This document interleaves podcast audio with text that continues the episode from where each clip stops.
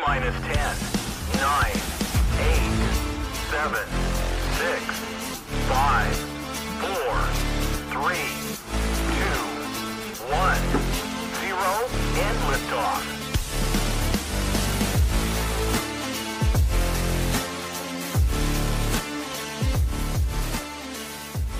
All right, all right, all right. Welcome, everyone. You get the Horn Show. Tad and Jeff here. Uh, we have another guest tonight, back to back weeks, and uh, I'm very excited to uh, to speak with this guest as well. This is someone who I have read and uh, and and enjoyed for a long time, and this gentleman is author, sports writer, uh, legend uh, as it pertains to uh, over 3000 articles uh, written in the in the newspaper uh, john eisenberg and uh, so john welcome to the show very uh, happy to have you Thank you. I appreciate the, that intro. Yeah, it's great to be here. I look forward to it.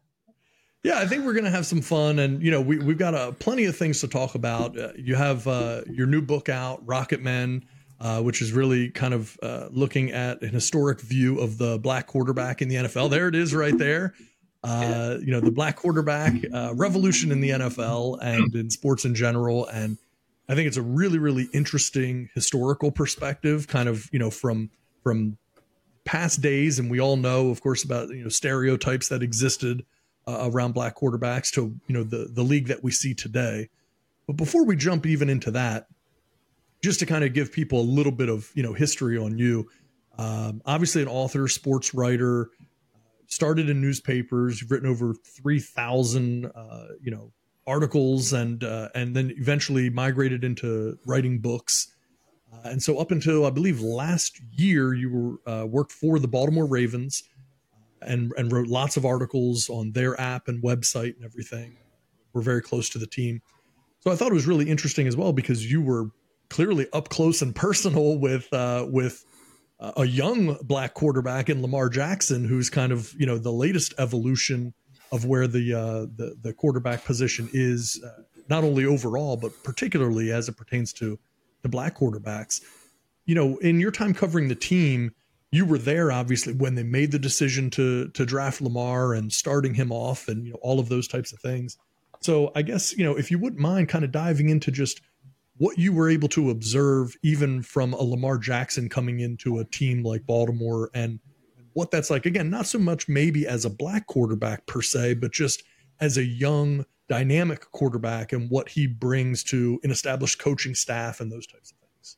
Well yeah it's it, what's interesting because it's both sides of the coin. Uh, i did watch it and i was there uh, I remember being in the building the night of the draft when when they you know traded back into the first into the first round and took him, and the building just shook. I mean, and th- those were the people in the, the, war room, so to speak. They had drafted Lamar Jackson, and you knew instantly it was going to change the course of the franchise. They didn't draft him because he was a black quarterback. I mean, uh, what's interesting, race really had nothing to do with it. And uh, the the Ravens, uh, as I wrote this book, are definitely a team and uh, from the get go, I mean, they, they've had the first black general manager in the NFL, Ozzie Newsome, who shaped their roster from the very beginning. And they've sort of been a real example of what can happen when you don't just have all white, you know, uh, that's what went on for years. Uh, was the guys shaping the rosters were white, and, and you know, and, and those stereotypes you alluded to were allowed to continue. Well, here comes Ozzie with a whole different perspective and so from the get go, the Ravens have had a lot of black quarterbacks. Lamar, uh, uh, you know, they they knew instantly when they drafted him. Uh, you know, what what happened to him? I mean, I did watch it up close, and here's a guy. It's half the reason I wrote the book because here's the guy when he was at the combine that year. The Chargers scout said, "You're going to run the 40 because you'd be a good wide receiver." And this is a Heisman Trophy winner and uh, uh, unbelievable talent. And uh, there were other people making comments like that. Bill Polian and different people had real thoughts that maybe he should be. So that's a vestige of what went on. We're in year almost 100 of the NFL, and and this is still happening. And he comes in, and and uh, of course his story is well told. But he, as a rookie, gets the job, and then the second year they trade Joe Flacco, and he's the quarterback, and he's MVP in the NFL. Uh, in his second year after less than two years after being told he would be a good uh, wide receiver in the NFL. so that had a lot of that sort of uh, was a key piece of the motivation why I should write this book uh, because it's sort of uh, amazing to me that it's still going on, but it is. And so, uh, you know, seeing Lamar up close, uh, definitely, and he has a huge chip on his shoulder as a result of all hmm. that, and he always will, I think. And so, because he's never been a cookie cutter guy. Yeah. And so, uh, watching him up close and getting to know him a little bit is definitely a piece of why I wrote this book. Oh, that's awesome. Yeah, I mean, I think that's really interesting, and and you know, look, we know so the the new book. I want to say it again, make sure everyone understands it. The new book's called Rocket Men: The Black Quarterbacks Who Revolutionized Pro Football. Book was just released uh, a couple weeks ago, but I believe it's your eleventh book overall. Am I quoting that correctly?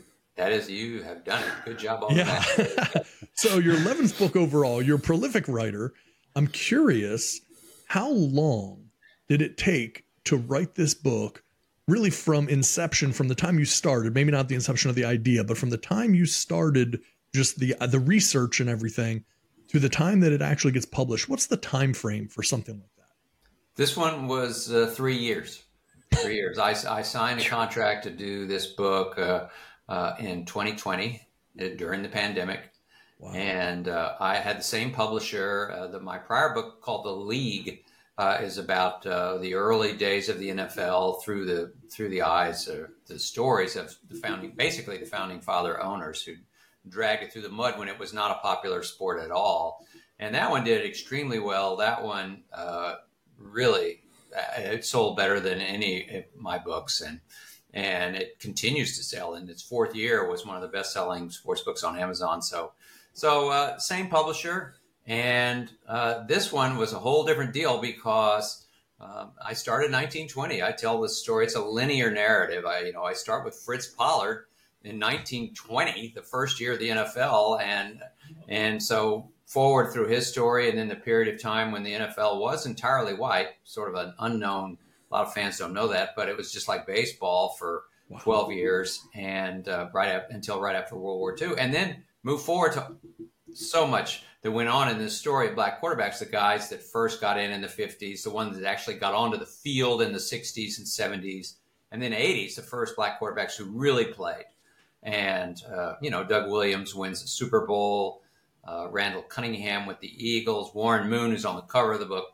Um, just, and so, you know, that's that era. And then the you fast forward more, uh, the era of the last 15 years, you Cam Newton and Colin Kaepernick, you know, before everything that went on with him, know, was an unbelievable quarterback in his first years, and and then through Lamar. So it's just a huge story. It's a big canvas with a lot of of uh, eras. So I had a lot of eras to research on and off the field, and, and what's going on with race relations in America because it's a it's a big story, and so it just it just took a long time. And uh, most yeah, of my other books uh, have been maybe one year or two year. They've covered a narrative three years. This one's a hundred.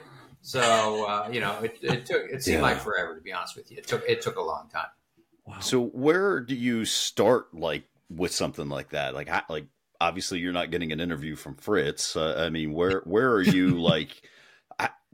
Where are you starting at? Like how how how are you in your mind, okay, I'm going to start a hundred years and move, you know, move forward. So are you starting it, you know, year one and building the book that way, or are you building it in pieces? Like, how are you, how, how well, are you uh, doing that?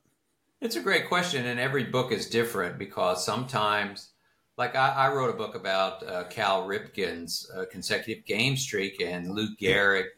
And that was a real challenge from a narrative perspective because if you start in the beginning, and you tell the Lou Gehrig story, then Cal Ripken, who's the one everybody knew, didn't doesn't show up till the second half of the book. So you couldn't do that. You had to. I started first chapter was twenty one thirty one when Cal broke the Gehrig's record. Right. I start there, and then you go back and you had to weave in two different things. That was a tough one, okay, because it's like it's not linear. It's not just told chronologically.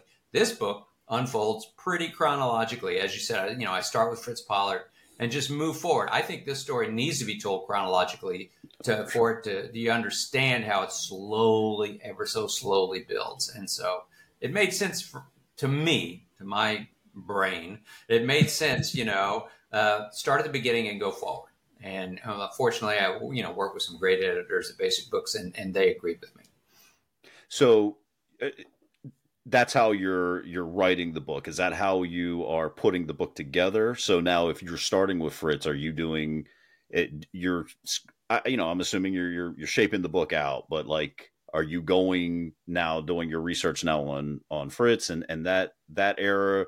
and then moving to the next one, the next one. Because I know you did a lot of interviews, and some of these guys were older guys, so I, I, would think, you know, age would play a factor into that. Like, hey, I need if I have an opportunity to interview this guy now, let me do this now. Let me not wait a year and a half because who knows, right?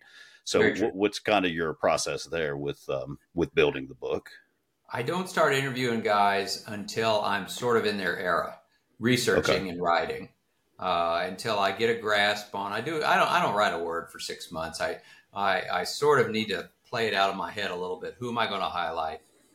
Where do I? Who? Which guys do I highlight in this story? And certainly the ones that played a lot. It's easy. I know I'm going to be dealing with them. I knew I was going to be interviewing, you know, James Harris and Warren Moon and these guys. But there's a lot of guys, and they're in the book.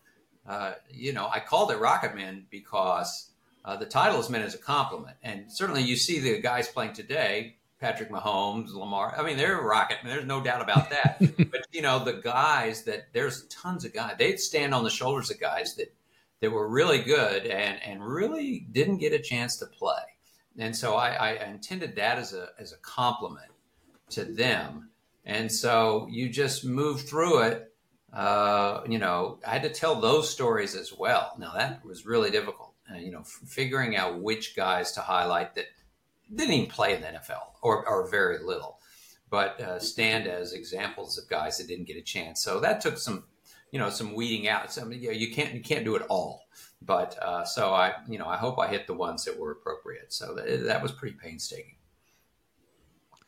Yeah, I mean, I can imagine it is, you know, it's a it's a monumental task to take on a hundred years of history and then condense it down and make it also interesting and and you know and captivating to the to the reader. And you know, that's a uh, that's a that's a big big job, and certainly it took you three years to be able to accomplish it. But uh, you certainly you certainly did. Yes. And you know, go ahead. I'm sorry. No, I mean, what's really funny, as I always tell people this, by the end of it, I, I like to have the book memorized. I have, I have it memorized. yeah. I've, I've, gone over everything. Right. There's 500 something footnotes in there. And, uh, you know, uh, this is a sensitive subject, and, and I, I, wanted to make sure that I was on solid ground uh, from a, you know, from a source perspective. So I went over those footnotes again and again and again, and wow. Uh, even double fact checking all that stuff. So, yeah, by the end of it, I like, I do. It's sort of in my, I don't know whether that's good or bad, but it's all sort of in my head. So you practically have a 400 page book memorized. Not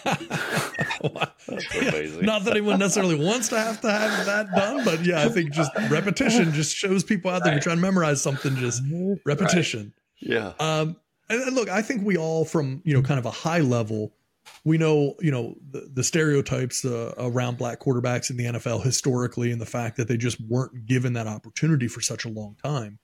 So when you were doing the research for this book, you obviously spoke with so many players, like we talked about, of different ages and backgrounds.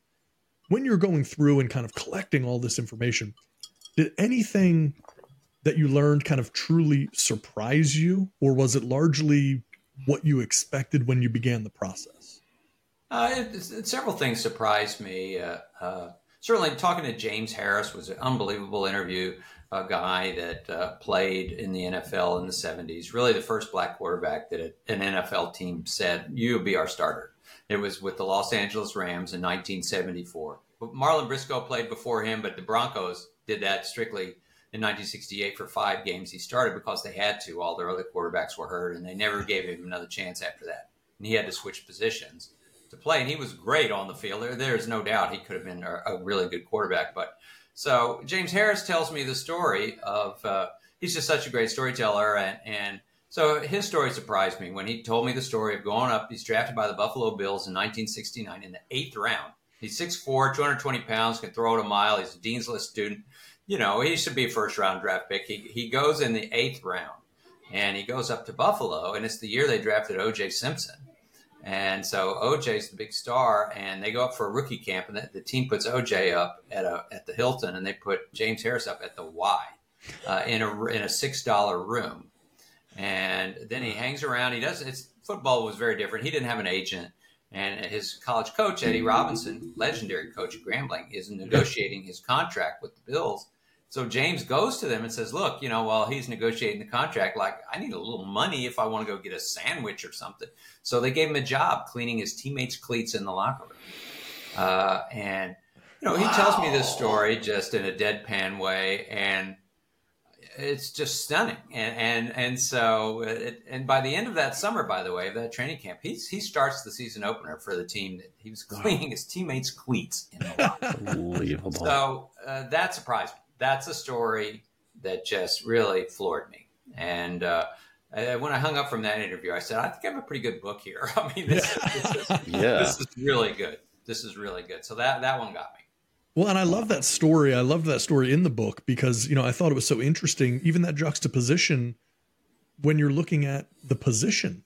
Because as you mentioned, they had just they were drafting OJ Simpson at the same time. And so it's it's so interesting that like both like they're both black players, but it's it's almost by virtue of the position that they're playing that Yeah. it's almost like the black quarterback, eh, he's not really even going to play an important role for this team. We know that versus the black running back, who we know is going to be a, a big star, or we expect that. I just think that, that I thought that was such an interesting juxtaposition between those things. It is. It's it's very interesting. Uh, you know, James is from the South, uh, deep South. He's from a historically black college. He, he went up there. He'd never really been around white people, as he said, and so it was just different than OJ.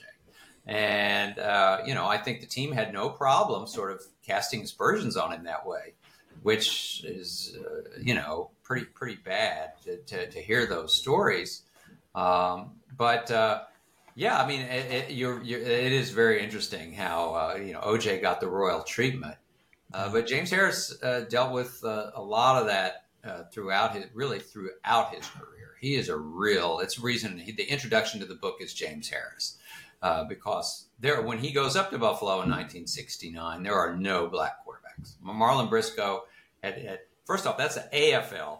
It's not the Yep. NFL. It's the last year of the AFL. There were the NFL was slower, and uh, but uh, th- there was just no track record at all. He he he carved a career out uh, of an era where there was no track record. So pretty amazing guy uh, historically. Yeah, that's incredible. And Jeff, I want you to go into this next question because this is something Jeff and I were talking before you came on prior to the show about, you know, just the timing, certain players that, uh, you know, would have definitely fit in in you know in the NFL, and it was almost just a just bad timing. That whether it was their style of play would have been perfect for today's. Jeff, you and I were talking about a particular guy that we can you know kind of ask John about, but I just think in general that bigger that bigger question exists. But uh, but yeah, Jeff, why don't you why don't you take that away? Yeah, so it was you know the the the quarterback that came to mind, like man, just tailor made for this this NFL was Kordell Stewart, Yeah. and you know it, I guess our question was at that point is like okay, he was amazing back then. Like the stuff he was doing on the field, we weren't really seeing right. We probably had that with with Moon and, and you know those players, but you know he was doing stuff on the field that you know his whole slash role, right? He was doing all that stuff, and it was like okay obviously they the Steelers saw how good this guy was, but yet they didn't want to build an offense around him. Now it it was uh, hard for me to say that that would have just been you know because of race. You know the Steelers are, are you know well known for you know for having uh, you know that they're legends you know are, of of black players, but was it is it just a different time now or you know the teams just weren't interested in building an offense around a running quarterback. It, you know, it, I don't know if It's you a can great expand on question. Yes, and, and it's really one of the it's a key part of the book that I that I sort of you ask about the writing process. It just sort of evolved in my head as I went along writing, and it really came to understand it better as I reported along. And that is the style of football in the NFL. Uh, you know, for, very clearly for many decades, uh, the, the all the quarterbacks were white drop back quarterbacks. That's all they wanted. Yeah. It was a mark against you if you had mobility. They didn't want yeah. you leaving the pocket. Coaches didn't want yeah. you doing it. They would lose control. The offensive linemen hated it. Uh, used to tell jokes, you know, about Fran Tarkenton, who was you know scrambling. They didn't, you know, nobody wanted that. He's like, that's a great one, yeah.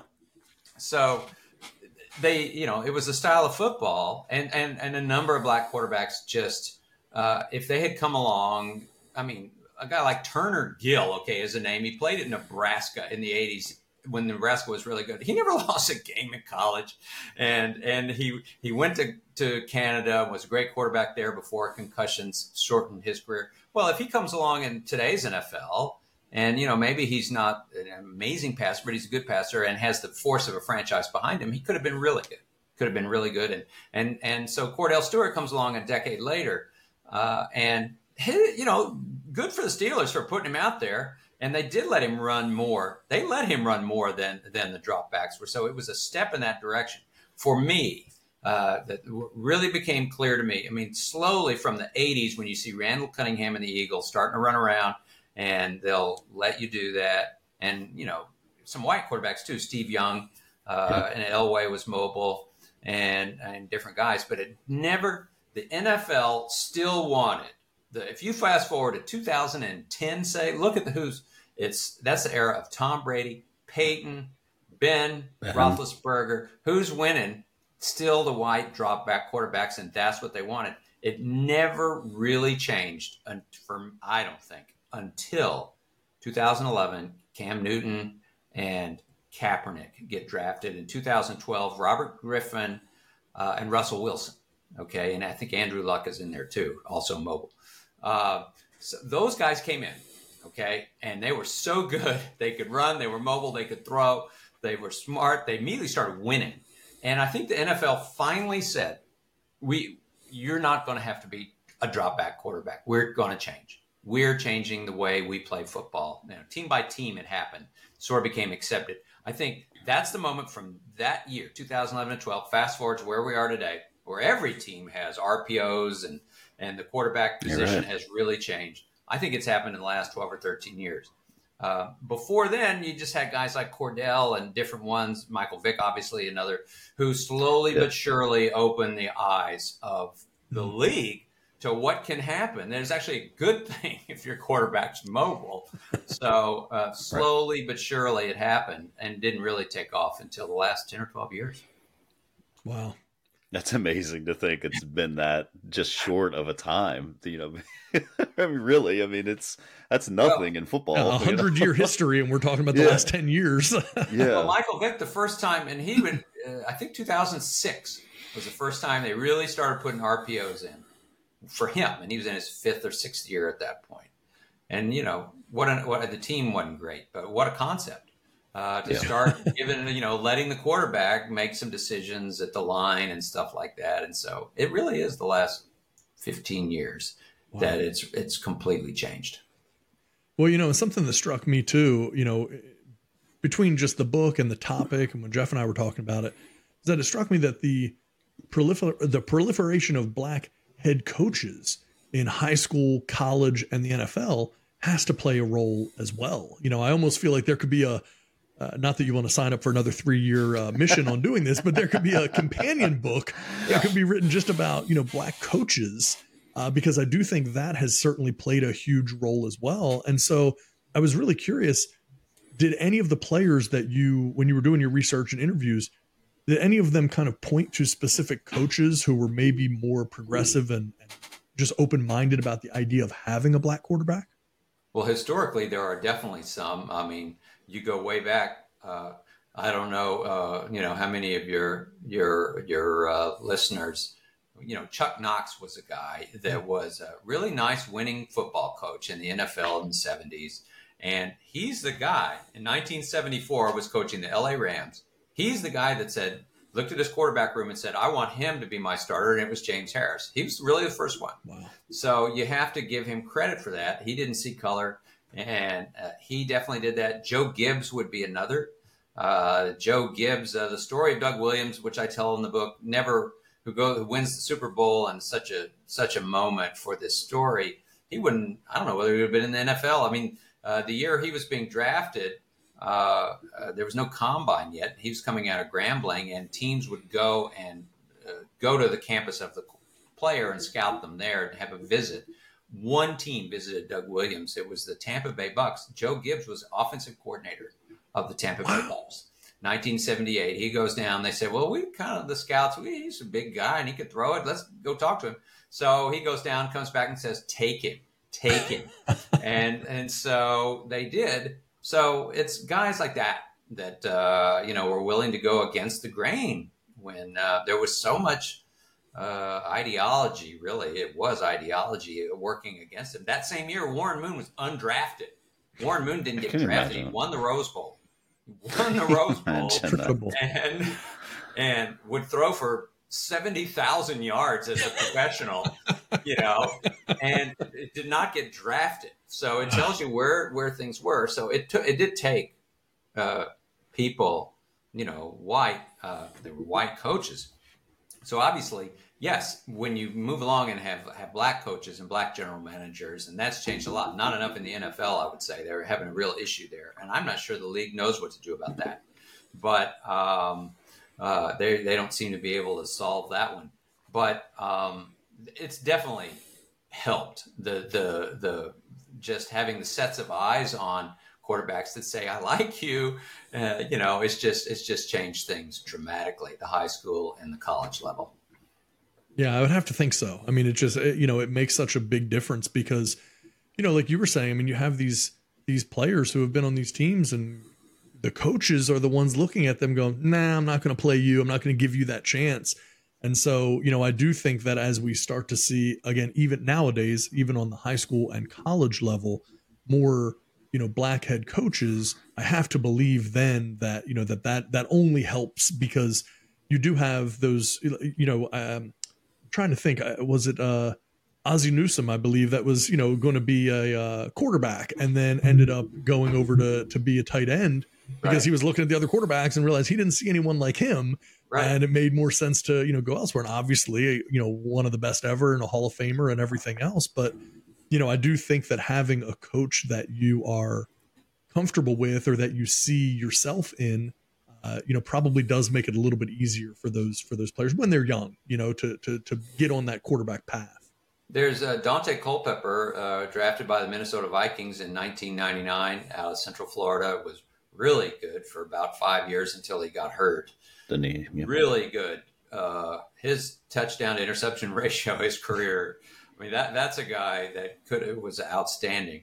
Uh, but when he shows up to the Minnesota Vikings in 1999, and this is in the book, the, the head coach is black, the offensive coordinator is black, uh, the position coach, I believe, was black, and uh, the first string quarterback was. He, it was the first time, and he addressed it. He said it's the first, you know, as a young player, that he he realized he probably was not going to be judged like other people had been judged, and so that was great for him. I mean, and it was isolated. It was an isolated situation, but it, it did happen in Minnesota. Denny Green was the coach in 1999, and he had a lot of black assistants, and uh, so that was great and a winning team. Uh, so it, it, it did happen a little bit, but uh, uh, you know the coaching piece of it is really really key. Yeah, definitely.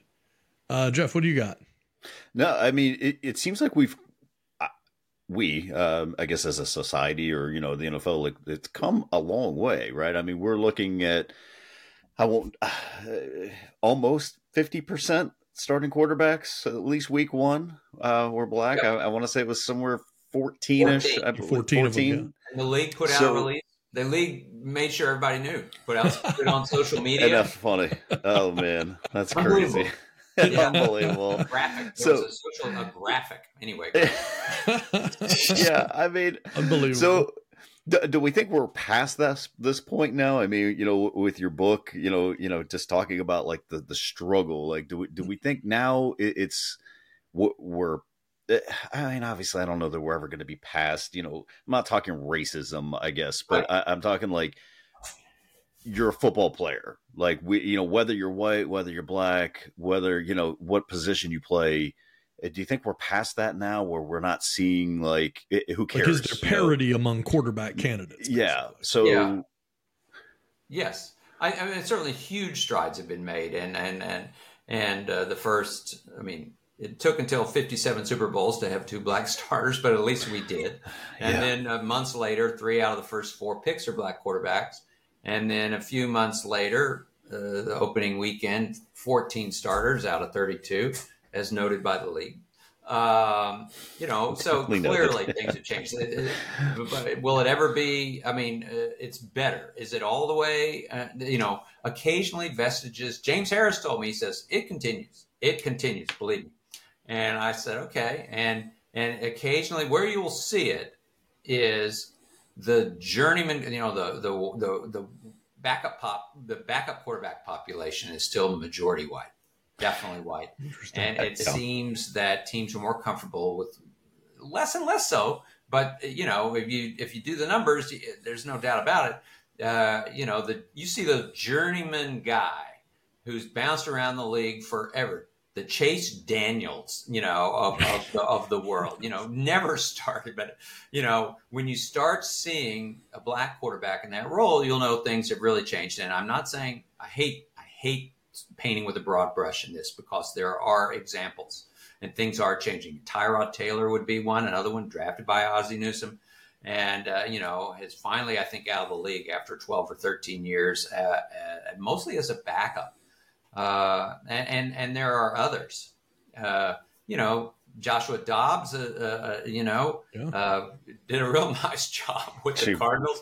He's played three Great point. fantastic games. Yeah, he has Yeah, played so- excellent. Just getting that chance to actually start. I mean, you know, in Right. fairness, he was behind Ben. I mean, you're not nobody was you're starting gonna. over Ben. So Sure. I mean, but the fact that yeah, he's now, you know, he got traded for and he's now their starter and playing extremely well. I mean, just Oh, it's changing. what I've been yeah, when you see that backup, uh, the the clipboard holders, you know, majority, I, I think you'll know things have have really changed. And of course, look, you know, as we mentioned in- the outset, I mean, Lamar, it you know, is told to, be even be a good wide receiver. You know, that's five years ago. So it's it's not uh, you know it's not all the way done, but uh, certainly better than it was. And So, do you think? And and uh, I guess we're we're backtracking a little bit here. The whole Lamar thing, because I, you know, I've read that and I've heard that. Where surely that didn't come from race. Like that just has to be someone just being just it, just not understanding the game. Is that what it was, or do, do we think?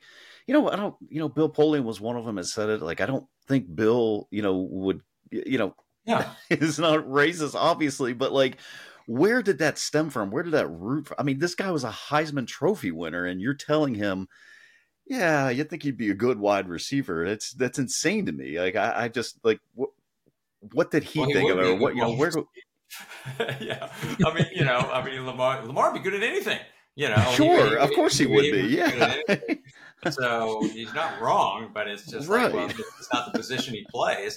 But uh, you know, so I don't know. I mean, that is, uh, you know, it's not just flat out. I agree. I mean, it's not. In, in some cases, again, painting with a broad brush, I'm very cautious about. Some cases, it was. It, it it it comes out. It was in the DNA.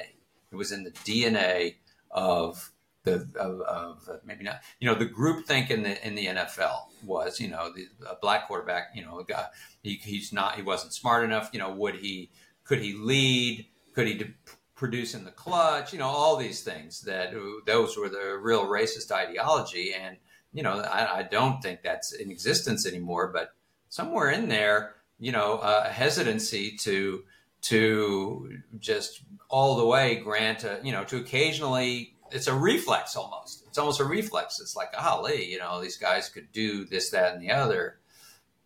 You know, maybe that would be good. Uh, so uh, it's it's hard to pinpoint exactly where that comes from, but uh, it's it's what was there, and uh, you know you can you can question a lot of things. Remember when Kyler Murray signed his contract uh, a year ago, and they put in that clause that said you can't play video games or whatever it was. And, you know, Warren Moon, who's a keeper of the flame. I interviewed Warren at length and, and, you know, he jumped all over that. You know, he was the first one, you know, he said, wait, he said, hold on. You know, that's the kind of stuff that, that I dealt with in 1978, 1980. And that was Wow. it's just a different perspective, you know, different line of questioning, and different treatment you know, maybe it isn't just flat out race, but it's just like you can't do, you know, you know, something something clicks and you raise that question. And uh, you know, so Warren is great. You know, he's a, he's the first one to say, you know, hold on now.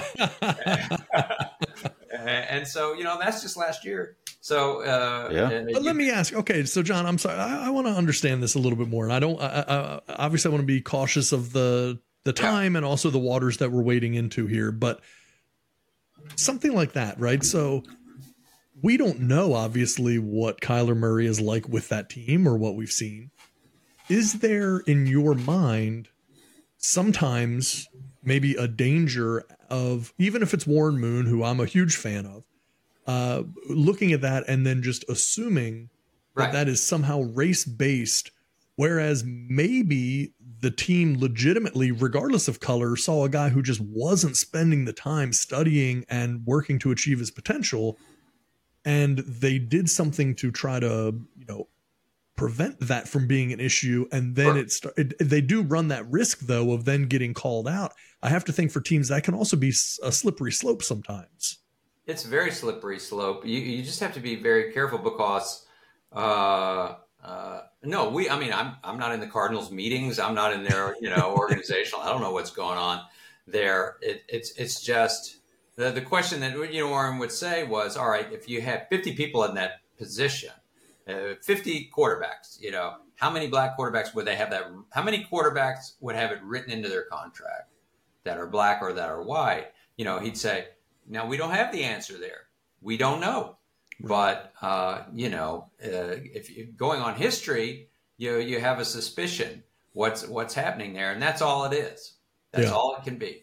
And so, uh, any team is allowed to do whatever they want with their players, but uh, you know, you you Yeah. you do, and then you know. So of course we don't know exactly. We're not privy to all the details, and maybe they did have some concerns, but uh, and, you know, with reason. But uh, you gotta. I mean, it's it's it's just a situation where too many guys have been through too many situations that yeah just had the same scent. It's just too many guys, you know, they, they, Yes. they, just, they just were like, uh, you know, golly, because obviously we've moved beyond it on a macro level, but you know, it's just, uh, you know, kind no of, No, and the history is there you're right and so those guys uh, and again it doesn't matter if it's a warren moon a doug williams whoever they have been through that in so many different ways that you know i'm sure they they have that lens of kind of seeing it and it, and it's going to strike them you know in a certain way. And and look it's very possible that they're correct you know uh, we, we certainly can't rule that out. It's uh it is interesting and i'm sure other teams probably saw the way that played out and said well okay we're This gonna keep our hands off of that because the cardinals couldn't have handled that much more poorly than they did in the grand scheme of things anyway yeah, don't put it in writing. I mean, Right. you know, Yeah. whatever, you know, Right. you gotta, you know, listen, there are a lot of teams that have to deal with a lot of players of all races and everything. Yes. and They all do various things, but, uh, you know, and that's a lot of money. There was a lot of money on the table. Yeah. And uh, so I don't know. Uh, you know, my, my point with with uh, with writing the book really was just to sort of shine a light on the history and to sort of put it in context. Uh, you know, just so everyone understood. I mean, I've been a journalist for forty something years. It's my life's work, and and you know, I've always felt like you know this is a truth. This is truth. This happened.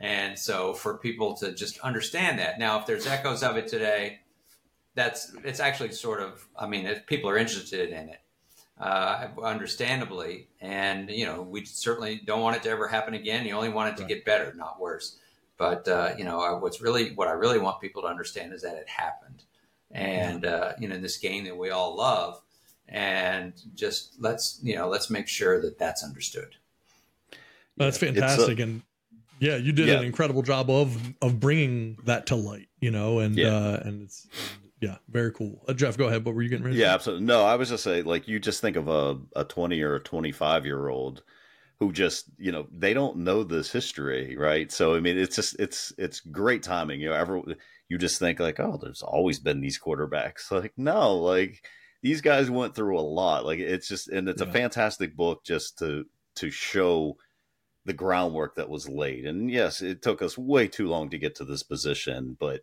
man, we, fans are reaping the benefits of this. I mean, you know, it- it- you know, you you look at you know just Patrick Mahomes and just the magic he does, and to think like there was a time where a Patrick Mahomes would have wouldn't have been able to play in the NFL. You know, it's just and you know I think back you know to baseball and you look at like Babe Ruth and you're just like, oh, Babe Ruth was so amazing, but like man.